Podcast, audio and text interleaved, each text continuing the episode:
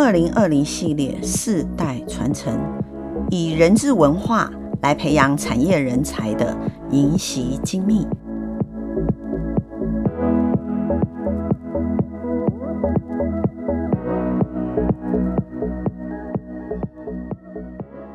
大家好，欢迎来到二十一世纪执行长播音室，我是引言人品牌教练 Gina。今天非常开心，而且非常荣幸，在今天的节目当中邀请到台湾企业当中少见的双胞胎兄弟接班人 CEO 一起在我们线上哦，与我们分享兄弟齐心一起经营公司的理念与故事。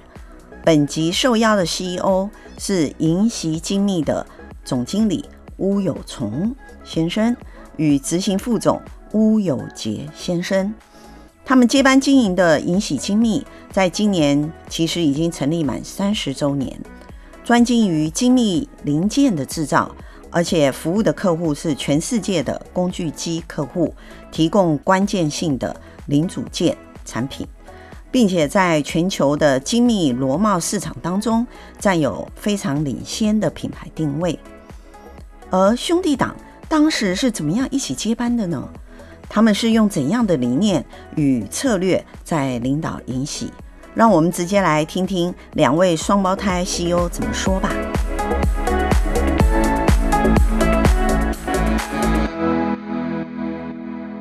今天我们非常开心，在二十一世纪执行长播音室上，我们邀请到银喜精密两位双胞胎兄弟党来到我们的现场。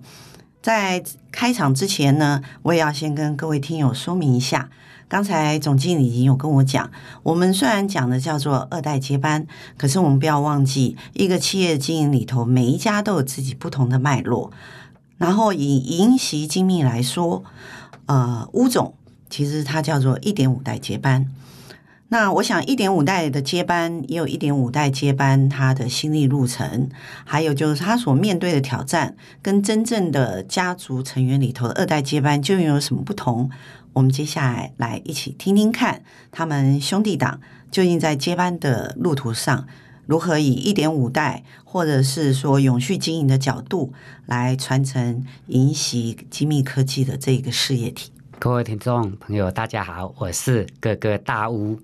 大家好，我是小巫，就是呃，大巫就是巫有崇总经理，小巫是巫有杰副总经理。他们，我想媒体上面已经有说过他们是双胞胎，可是呢，双胞胎他们一起在银习这边的历程，大家都知道。那么我这边首先呢，想要问一下大巫跟小巫，就是、你觉得哈？我们知道银习其实是兄弟党两人当时在面对银习早期创业，其实它算是一个嗯微型企业了，嗯，好，因为它是十人以下，那时候加上大巫总经理的话，嗯、大概也只有六个人嘛，哈、嗯，对，微型企业到目前来讲算是一个中小型企业，两百个人以下左右的呃营收，而且营收已经达到四，我们目前看到是四亿了，哈、嗯。嗯那这样的基础来讲的话，你觉得兄弟一起来经营，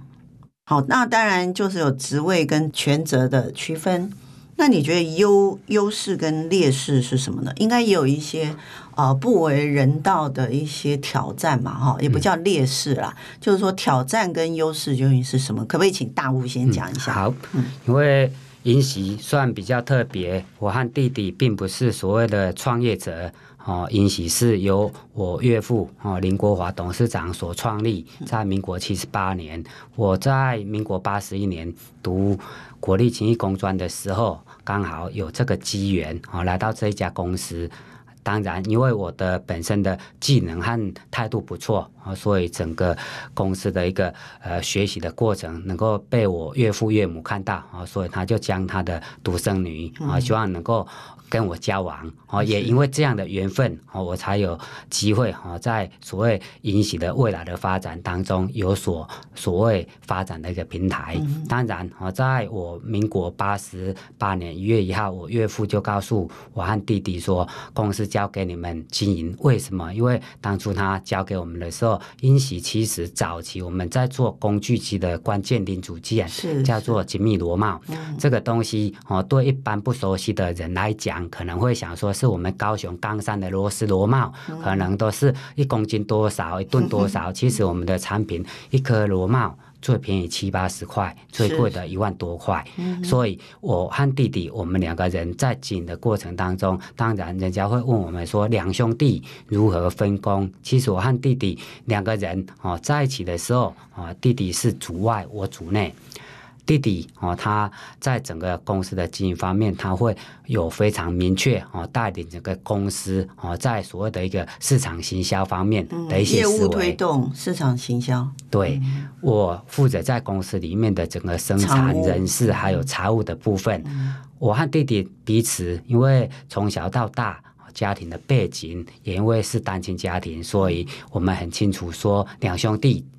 只要是齐心协力哦，我们一百公斤的重量，各自分担五十公斤，其实就会非常的轻松。嗯、但是相对的，在整个经营过程当中，毕竟还是有自己的一个想法和理念，所以在面对有任何之间哦有可能意见分歧的时候，嗯、我总是认为说，呃，退一步。两兄弟都是为了公司好，嗯、所以我们两个呃人哦，从以前在经营公司到现在，其实没有太多的争执，嗯、但是有彼此很多的包容。这个过程当中，我认为说，我当哥哥的，我当然能够清楚了解弟弟的想法，但是弟弟最后都会尊重我最后的一个裁决。是这是我们两个人哦比呃比较哦好的一个共识。所以虽然我是挂英锡精密的总经理。但是我知道弟弟他挂副总经理，好像呃两兄弟为什么他要副总经理？所以前面就再多两个字给他，叫做执行副总经理啊，这样就平衡了。是是是，嗯、所以我们可以看到，就是说兄弟党一起在事业体头经营，其实双方要有共同的共识。这一件事很重要哈，嗯、我刚才在进录音间之前才跟大吴跟小吴讲，我觉得双胞胎是上天给你们最珍贵的礼物，因为上帝可能觉得一个人在世间太辛苦、太孤单，嗯、所以呢，就选一些有福报的人，嗯、然后给另外一个一生下来就给你一个好伙伴，对，让你一辈子。都有一个人互相帮忙哈，那我们从大屋总经理这边可以听到，就是说兄弟一起共事，当然各有专长，因为虽然是双胞胎，其实个性看得出来还是不太一样哈。嗯、我想小屋能够在面对业务跟行销，应该是在个性上面跟人的一个相处上。可能就是跟大屋总经理在面对常务严谨这一块，个性上还是会有一些不一样的地方，所以在各司其职的时候，可以做得非常好。所以我们可以听到，就是说在呃银禧精密这边来讲的话，因为早期走的本来就是一个精密螺帽的这个。呃，重要的零件，而且你们很重要的讲的一件事就是小零件成就大世界哈，嗯、这个应该是呃大屋总经理您在接手英锡的时候就很清楚，嗯，你们要走的企业愿景哈。我们若以企业经营的角度用名词来讲的话，嗯、那个叫愿景 vision 嘛哈，嗯、那就有点像 Intel Inside 一样，就是缺了你不行，嗯，好，可是呢要看到你。却又比较困难。嗯，那么在小零件成就大世界之下，我们也看到很多有关于您这一个主要的核心技术面向的产业，其实很多，像航太了哈。嗯、我看资料有航太这些。那您可不可以跟我们分享一下？就是说，我先问一个市场布局的问题。嗯、目前呃，资料上面看起来好像银禧并没有针对。台湾以外的区域去设设制造厂，好，嗯，那这个应该是小屋哈。那我我想问一下小屋副总、执行副总，就是说，为什么你们没有思考在国外设厂这件事情？还是说，其实你们的供应链、你们的供应链里面，其实呃，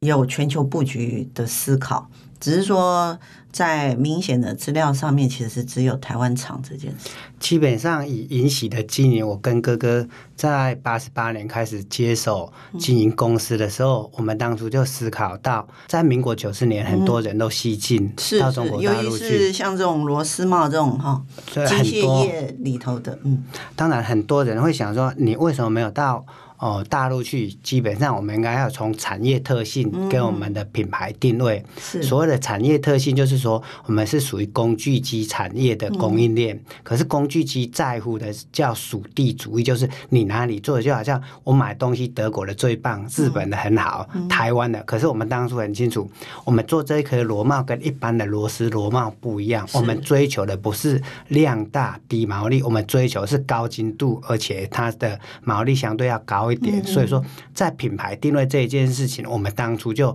决定了，我们只要这颗罗马在台湾生产制造，行销到全世界，以银喜目前行销到全球四十几个国家，是。都是先进国家，不管日本啦、啊、德国啦、啊、美国这些先进，可是他们信任是 MIT 的品牌，啊，因为我们的东西的体积也不大，嗯哼，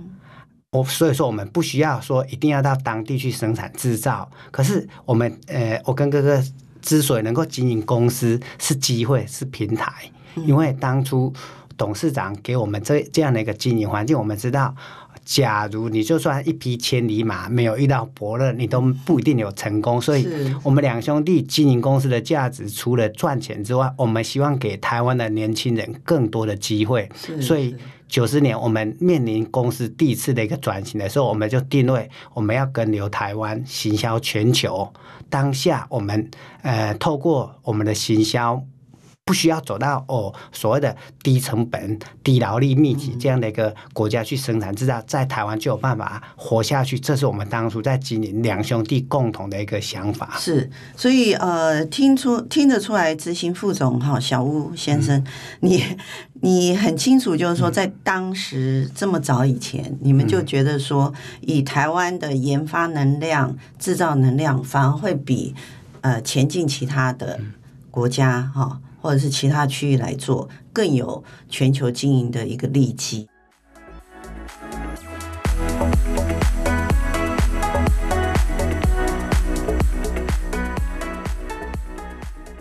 也可以看到，两位他其实在经营引喜上是用一个永续经营的角度来看待。那么我们现在来讲一下比较柔性的好议题，好，因为刚才我们讲的是在市场跟产品面上比较。硬题目，那我想要问一下，就是如果说哈，因为你们虽然是一点五代，那么以企业经营来讲，从前面创业者在交给您两位来共同经营，那么你们在这个事业体的永续经营的角度上来讲，哦，我就先问一个非常务实的，好，那么总经理有有要把公司带往上市柜的路嘛，哈，这是第一个。嗯、那第二个，当然带往上市柜的路往前走，它有优势，也有也有挑战呐，哈、嗯。那个挑战有时候也是家族经营者是要思考的部分。嗯、那再过来的话，就是说，呃，对于所谓引喜的人才的培养，或者是所谓专业经理人跟家族企业经营的这这两个观念的区分。嗯我先问总经理哈，嗯、总经理，您您是用什么样的角度来界定这两个问题？对，因为针对整个公司的发展，哦，也很多人哦问我说要不要 IPO，因为我周遭很多的企业朋友都有上市柜，哦，为什么？因为允许有得到。国家磐石奖，国家产业创新奖，那个是非常不容易。磐石奖一年好像只有一家，十二家哦，十二家，那个也是而且它是在企业经营里面哈，各领域产销人发财，包括社会责任里面都要具备。对，还有小巨人奖啦，卓越中间企业，所以有这样的基础之下，就代表英喜是一间具有一定规模还有基础的一个条件的企业，所以当然也有很多的所谓的证券公司。投顾想要来以投资英喜，甚至要辅导英喜上市柜。嗯，可是，在英喜的经营现阶段来讲，因为我时常跟很多的同仁跟他们分享说，上市柜现阶段或许公司还在储备能量，为什么在储备能量？因为整个上市过，我们很清楚说，我和弟弟在经营，是很多人认为说，企业把员工当成是重要的资产，这是时常会听到的一句话。可是银喜在经营企业，我认为说，资产在面对所有的冲击之下，是很容易就可以做处分。我把银喜的员工当成是家人。既然是家人，因为我能够做比较多的包容，或许这和企业经营本质会有一点点的所谓的冲撞，因为本来就是企业经营要以赚钱为目的，可是，在整个公司经营里面，因为我和弟弟认为说，我们的人生有这样的机会来经营企业，但是现阶段我们在经营的过程当中，我们当然希望说以。人为出发点，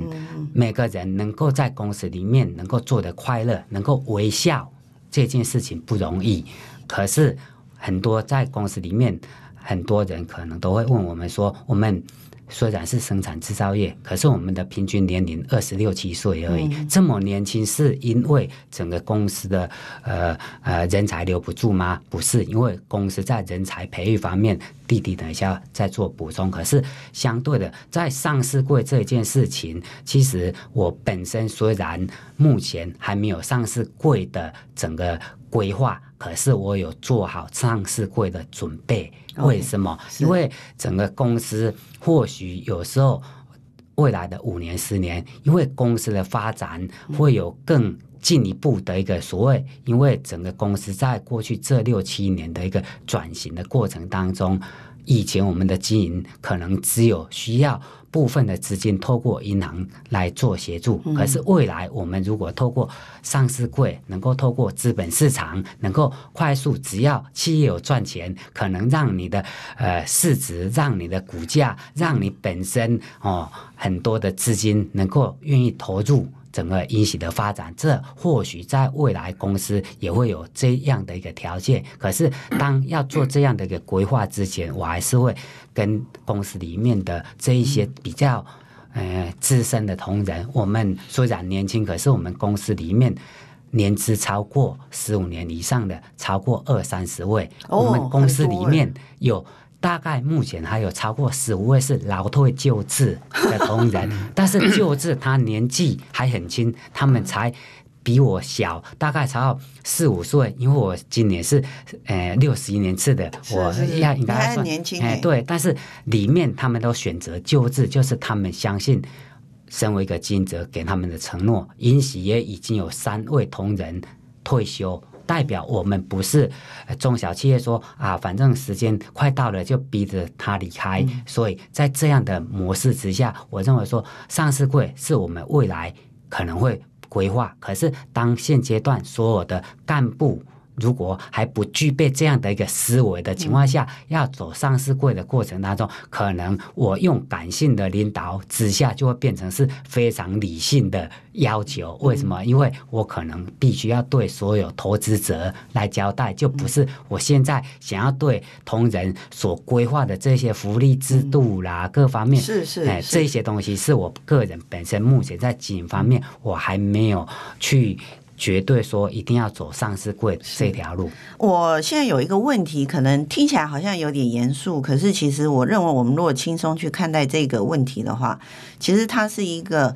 呃管理人性上面的一个。管理学上面，我认为是一个还不错的 case，可以大家来聊一聊这个 issue。嗯，就是说，因为我们可以看到尹喜在人才培育上，其实你很重视人才培育。那当然，我也可以了解，就是说，因为两位哈，就大屋跟小屋，你们从小成长的过程，你们也算是一个在没有资源之下，嗯，自己努力出来。然后当然也得到贵人的相助，嗯、然后有这样的经验，然后自己的努力加上贵人，啊，贵人当然就是您的岳父岳岳母是一个贵人，但工作上一定还有其他的贵人。那在贵人相助跟自我的努力之下，从小因为呃经济的关系、弱势的关系，所以你一路成长到现在。所以我相信，以大屋跟小屋在呃学校里头的培养，学校的。回馈，这些都可以看到媒体上报道非常多。嗯，只是说我们回到一个企业经营的角度上来讲，你的员工平均年龄都在二十几岁、三十岁以下，那你已经培养他了一段的时间。当然，你用一个非常人性化的企业文化来做管理，把他当家人来照顾。嗯，那就会有两个层面：一，如果我是二十几岁年轻人，我也觉得银喜的管理文化我非常。感谢，然后我也很喜欢，嗯、我想要长久。可是以员工往上看，嗯，看公司管理层，他就会想说：那究竟我再投资十年在公司里头，我能得到什么？嗯、除了按照公司组织规章之下的升迁，嗯、或者是营营收的啊、呃、某个比例的红利的回馈啊、这一块以外。究竟以我来讲，我如果是年轻的员工，我投资十年、二十年，或者是我终身，我终身像日本企业一样，我终身在这里工作的一个概念的话，究竟从银喜它可以得到怎样的人生的回馈，物质性或精神性的？我觉得这个对经营者来讲是一个很大的压力。嗯嗯。好、哦，这个部分我来分享啊、哦。其实银喜之所以年龄层都这么轻，不是说每个人都是二十几岁，而是我们是一个斜线的一个所谓人才的一个呃布局。对于银喜在人才培育的过程当中，我们更清楚，一位年轻人从十八岁嗯进到银喜，他不可能一辈子都留在。公司里面，嗯，但是很多人很清楚说，大学毕业生很多人他们是没有方向和目标，是而是我们愿意提供一个平台，让年轻人进到英习，除了专业技术的养成之外，他们更能够了解所谓企业经营的文化。我都跟里面的年轻人鼓励，并不是每个人做了三年五年之后就能够当干部，也并不是每个人他未来就一定要在这个产业。可是，当你学习到银喜的文化以后，你有机会当老板，以后你有机会当在别的公司，因为银喜是在生产制造。可是你有可能你喜欢去比较大的公司，你要去上银科技呀、啊，嗯、你要去呃成泰集团啊这些公司，你去那边，你只要对产业有兴趣，嗯、我们愿意因喜所培育的人才，他只要留在我们的产业里面为所用。为我们本身，我们也期待这样的一个模式。当然，现在很多的年轻人，有些人他们认为说制造业是很辛苦的，是啊，我们最好是能，哎，对，最好能够穿着。非常整齐、清洁制服啊，当服务生对，还是比较轻松。来到加油站哦，只要负责加油就好了。可是我告诉他们，这能做一辈子吗？相对在银喜里面，我们不会要求每个年轻人一定要在公司里面一定要待到他。一辈子待了三四十年，我们不希望是这样，因为每个人都有他自己人生的一个发展，发展所以我们是希望说，银喜虽然不是教育体系，可是银喜我们愿意多一点点用以教育。为出发点的思维，只要他们能够在公司里面能够了解企业经营的一个文化，所以银喜我们每天早上都有在做所谓的国民健康操，完之后让每个年轻人出来练习讲话、语言表达这一些，我都告诉他们：你们如果年轻人有想法，但是不懂得表达的话。其实别人不知道你在想些什么，是是，所以对于所谓的公司里面的这些人员的一个所谓的培育过程当中，我们都认为说，银喜愿意付出。毕竟一个年轻人进到职场里面，他大概做三年至五年左右，他就会遇到一个撞墙期。嗯，为什么会遇到撞墙期？因为他会觉得说，我再这样做下去，难道我一辈子都要再做现场吗？所以一个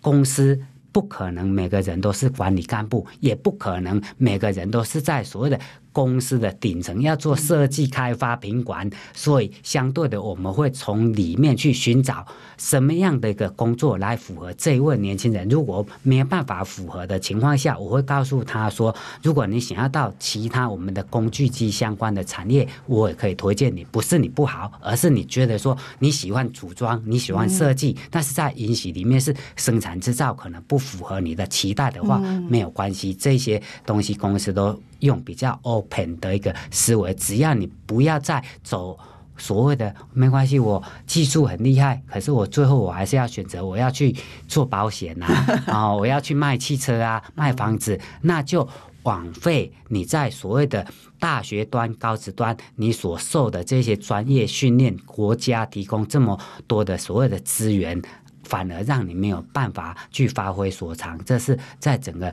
我们公司里面对人才方面，我们真的没有期待说每位年轻人。进到公司里面就要留下来，因为银喜的所谓的一个人才培育由我们自己既定哦，从媒体报纸里面可以了解，我们在产学合作方面是非常具有所谓的指标，来自于我们是学长学弟制，让很多的这些年轻人进来不用担心。而且当他们离开的时候，我都认为有些人离开是很负面。可是允许，我都认为说，你离开，你告诉我你有什么样的想法。你如果对公司这个部门不喜欢，我让你到其他部门去试验看看。但是如果每个部门你都不喜欢，代表你就是对公司这样的工作模式可能不符合你的一个期待的话，当然你就可以去其他，只要是在我们的产业里面，我们都可以接受。是。所以，我们刚才听大吴总经理讲，他对于人才很重要的一个观念，真的就是他视员工为家人，因为只有家人，你才会给他很多的选择权。还有，只有是因为是家人，所以你才会为他做安排。对，如果你是把他当员工的话。他不适合就是不适合，是他自己的决定哈、嗯。所以这是一个人治的一个组织文化。当然，对于经营者来讲，要花蛮多的心力啦，嗯，要花蛮多心。因为您您刚刚有提到，就是说后面还提供机会给他们去说说话，嗯，训练他们哈。虽然是制造业里头生产线上的人，可是训练他表达。嗯，然后还有刚才我们在一开始之前，我们先互相暖身的时候，有提到在。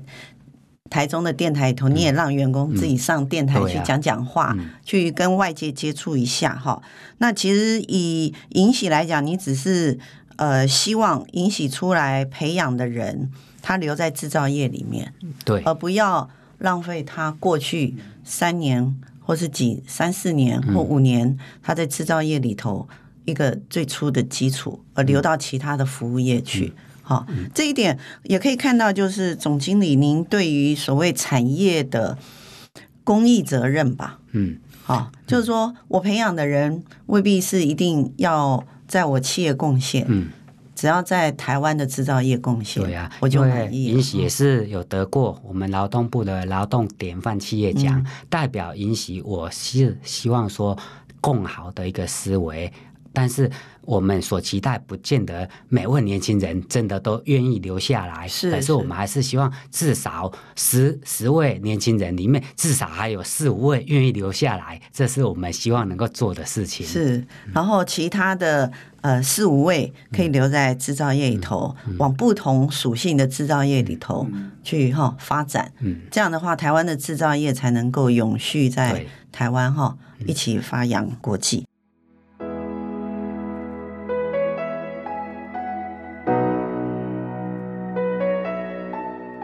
今天我们非常谢谢银喜的大屋总经理及小屋在线上为我们无私的分享这么多银喜精密的企业的一些点点滴滴。我们深切期待下一集当中再让我们听到更多关于银喜的品牌经营故事哦。我们下一集再见。